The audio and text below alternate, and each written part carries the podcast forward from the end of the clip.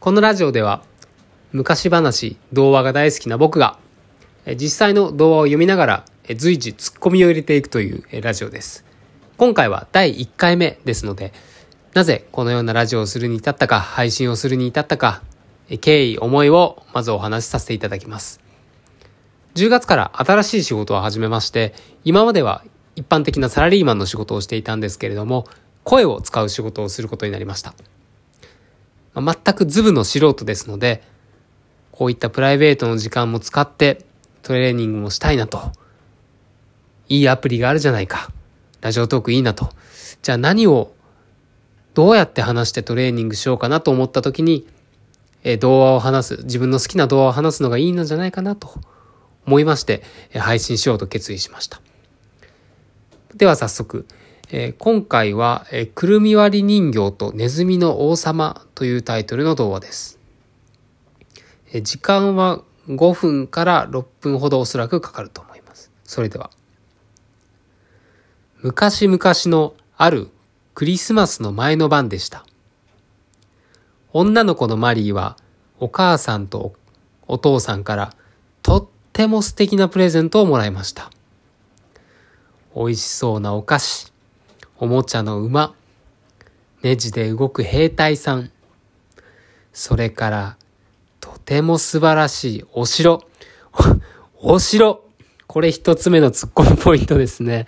このマリーちゃん、お菓子、馬、兵隊さん、まあこれは一般的なというか、可愛いなと思ってたんですけど、いきなりお城。ちょっとこれからが気になりますね。その中で、マリーが一番気に入ったのは、変な格好をしたくるみ割り人形でした くる、やっぱりマリーちゃんは、まだお城は早かったですね。はい。あたし、あなたが大好きよ。マリーが、くるみ割り人形を抱いて、そう言った時です。突然そこへ、何十匹ものネズミの大群が押し寄せてきたのです。すると、どうでしょう。今までじっとしていた人形たちが動き出して、ネズミの大群と戦争を始めたではありませんか？ん？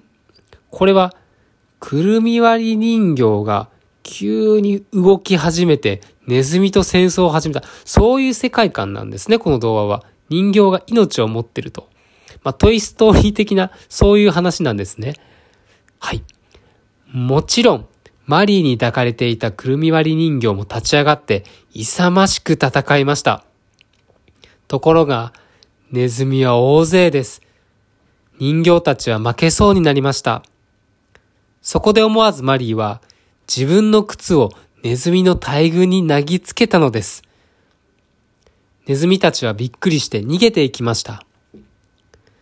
次の晩、またネズミの大群がマリーの部屋にやってきました。おい、ちびすけ。俺たちにお菓子をよこせ。よこさないと、くるみ割り人形を殺してしまいぞ。割れちゃった。ネズミ喋る。何十匹ものネズミがこう喋るんですね。しかも、くるみ割り人形を殺してしまう。結構昔の童話って、こういう クレイジーな表現というか、オーバーな表現というか、うん、子供に聞かせていいのかな？日本の童話だと殺すっていう言葉なかなか出ないと思うんですけどね。はい。ネズミたちはこう言ってマリーを脅かしました。マリーはくるみ割り人形をしっかり抱いて首を振りました。ところが、次の晩も、その次の晩もネズミたちはやってくるのです。僕に刀を貸してください。そうしたらネズミたちをやっつけてやります。ある晩、くるみ割り人形が言いました。そこでマリーが、おもちゃの刀を持たせてやると、くるみ割り人形は、ネズミの王様と戦って、とうとう王様を倒してしまいました。ご立派。刀を貸してくれてありがとう。お礼に、あなたを人形の国に連れて行ってあげましょう。くるみ割り人形は、マリーを楽しい人形の国へ連れて行ってくれたのです。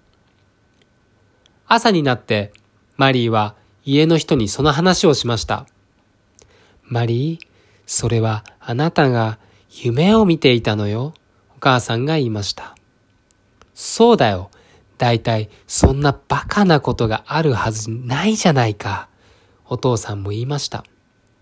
そうね、夢だったのかも。ところが、それから何年か経ったある日のことです。マリーの家に立派な若者が訪ねてきました。玄関に出たマリーを見ると、若者は優しい目で微笑みます。初めて見る顔ですが、マリーは若者とどこかで会ったような気がしました。え？あなたは誰？私はあなたのおかげで人間に戻ることができたくるみ割り人形です。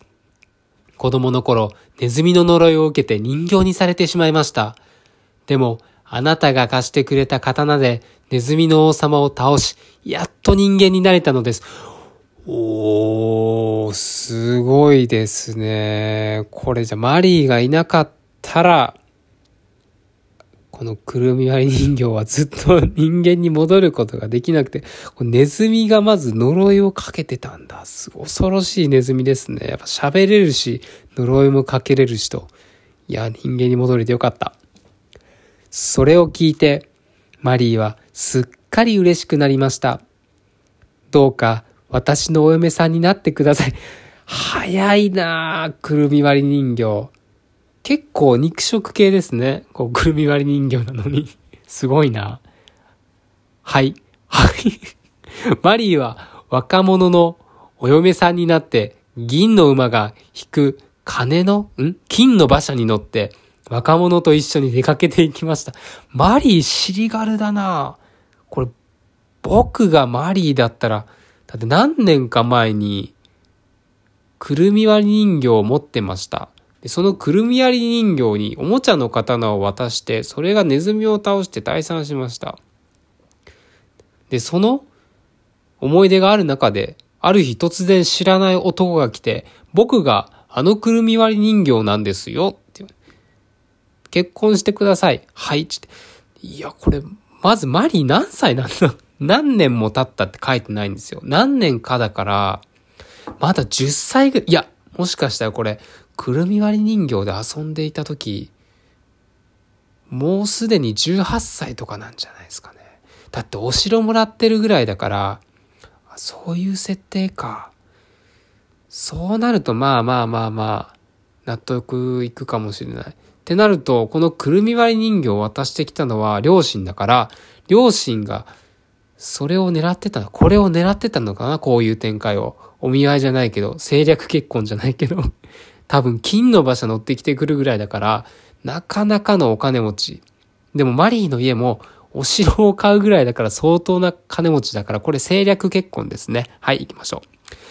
これはマリーの夢なのか、それとも本当のことなのか、マリーにもわかりません。本当なら素敵ですね。おしまい。はい。ということで、いやー、童話ってやっぱいいですね。なんか、ちょっと突っ込みどころはあるけど、夢がありますね。ちっちゃい子がこの話を聞いてもおそらくそんな細かいこと気にならないし、まあ、素直にいいことをすれば自分にそれが返ってくるっていう共感が、共感？教訓を得られる。まあ、いい童話だなと思いました。いや、にしてもこれ、あれだな相当なイケメンなんでしょうね、くるみ割り人形が。もうおデブちゃんで汗っかきのブサイクな男が来たら多分さすがのマリーも断ってる。しかも、マリーも多分可愛いんだろうな。こんなわざわざ来るぐらいなんだから。だから美男美女の政略結婚の話だったということですね。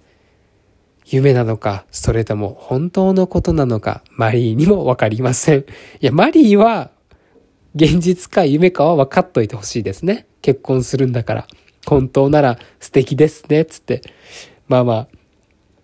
いやー、素敵だな。なんか、こう夜に童話を読むっていいですね。初めて読んだんですけど、こう心が穏やかになりますね。